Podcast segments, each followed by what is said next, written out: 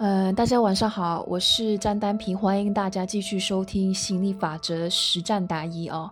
呃，我们今天的跟大家分享的主题呢是：孩子会因为游戏而报废呢，还是被标签为精神有问题而报废呢？哪一种的可能性比较高？哪一种的严重性比较大？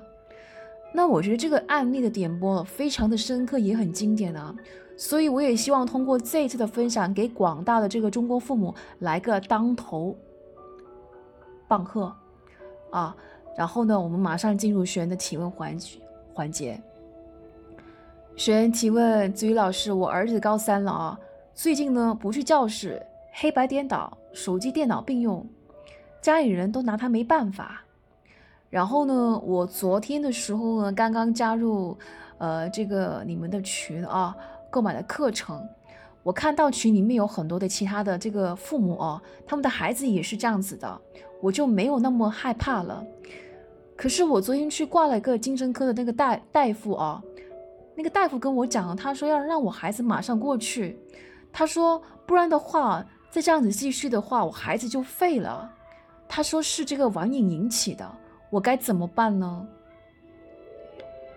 子瑜老师解答。你是否相信，同一个问题，你找不同的专家，他给你的指点是不一样的。比如说生病时，你找中医和西医，他们给你的原理解说和解决方案是很不一样的。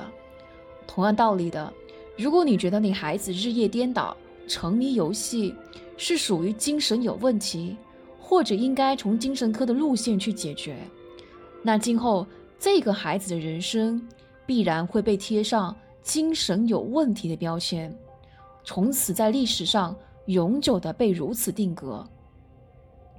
或者，如果你相信吸引力法则，你愿意相信一切的本质都是能量，那你孩子日夜颠倒、沉迷游戏的行为就不会被归类到精神有问题，而只是在能量上走偏了，过度聚焦在游戏。导致他现在对游戏的兴趣大过学业功课而已。你要记得哦，在解决问题的时候要留意，避免在解决问题的过程当中又制造出一个新的问题出来。所以我觉得你把他带去看精神科哦，你真的是有点过分着急了。如果你异地而处哦，将心比心，你想象一下，你自己小的时候。四五岁的时候，你是不是也很好玩呢？你在那个时代的童年还没有手机、电脑这样子的东西，所以你没有那个沉迷的机会。但现在的孩子有这种沉迷的机会。人的天性不就是好玩的吗？哪个孩子小的时候不是都很好玩的呢？所以这些。网络的游戏哦，它都是一些财团请一些心理学家设计的，它是专门针对人性心理的特性的，勾人上瘾来设计的，是特别能够让人投入沉浸上瘾的呢。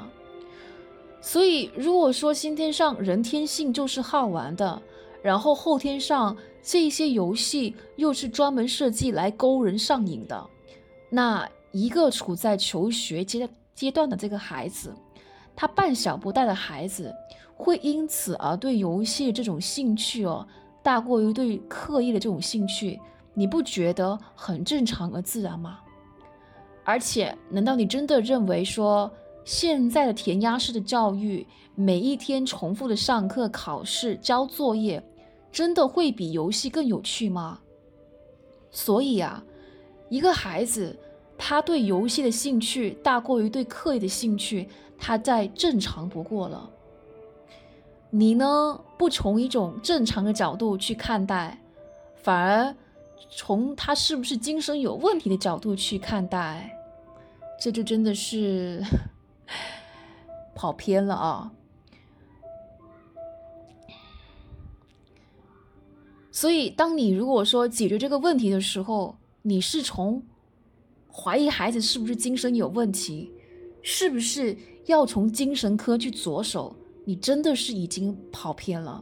所以我基本上可以根据你上述这种态度来预告你哦。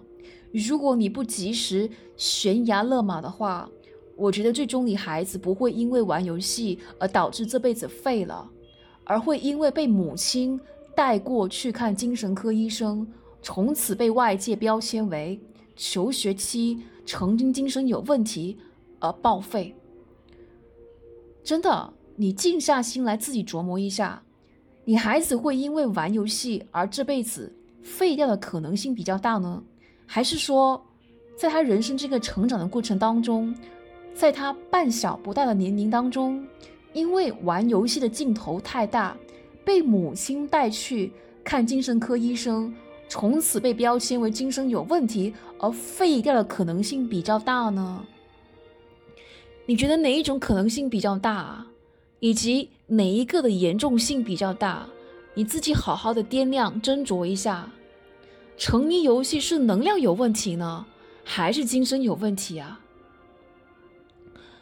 子怡老师在练心手账初级课里面深入讲解过，呃，这个情绪刻度表里面哦，正频段的九个情绪刻度，也同时在练心手账中级课的情绪篇里面深入讲解过负频段的十八个情绪刻度。所以，如果用情绪刻度表对沉迷游戏做原理解说，你一听就恍然大悟，大家可以参考这个图片啊。那一般人他的日常生活呢都是单调平淡的，没什么机会让心情上升到乐此不疲和自信可控的这两个超高频区，而玩游戏呢却能够让人从刚接触的兴致勃勃，迅速上升到。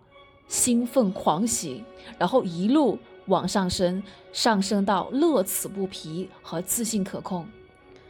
玩游戏，它能够让人有机会将灵魂从枯燥乏味的现实当中解放出来，投放到虚拟的世界里面去攻关、打怪、寻宝，在短短的时间里面通关晋级，灭了敌人，是不是很有成就感呢？抢到枪是不是很兴奋呢？一路过关斩将，连连晋级，是不是很爽很有快感呢？接下来我们来比较一下，那应试教育又让人陷入什么样的情绪刻度呢？就目前的应试教育哦，让大部分无法适应的少年们，在这十八层地狱里面上上下下来回死循环，怎么跳都跳不出来。想到就很烦，很挫败、绝望、无力。人天性就是想要感觉好的，那玩游戏和写作业一对比，哪一个比较讨喜啊？高下立判，没有含糊的余地。所以啊，结论就是在求学期的少年、就业期的青年，越是对求学啊、就业的现实感到无聊、无力。挫败泄气，那么对于沉迷游戏、逃避压力、麻醉自己的瘾头就越大。也就是说，游戏的瘾头和玩游戏时所能达到的高频时刻成正比，游戏的瘾头和对现实的不满、无奈、无聊成正比。也就是说，荒废学业、沉迷游戏，它本质上属于。能量科的范畴，而不是精神科的范畴。当一个人在学业上无法让自己感觉好，他只好另寻他途。于是，游戏它成为了取得容易、成本最低、回报最高的最小阻力路径，让自己感觉好的自然出口而已。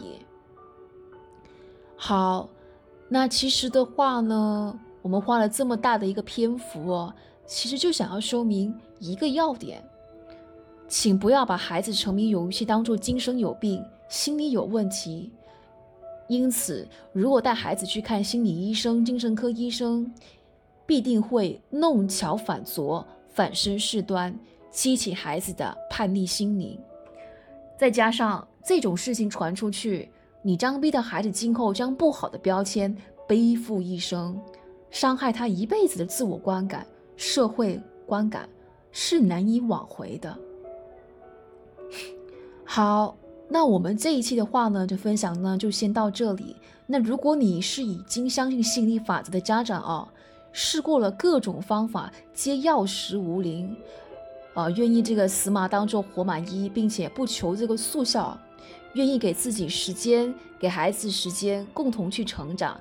那欢迎你，呃，加我的微信幺五九幺五三四八三零三。加入我们的环境，一起这个给孩子尝试一条不一样的出路哦。那我们就今天就先到这里了，感谢大家的聆听，我们下期再见。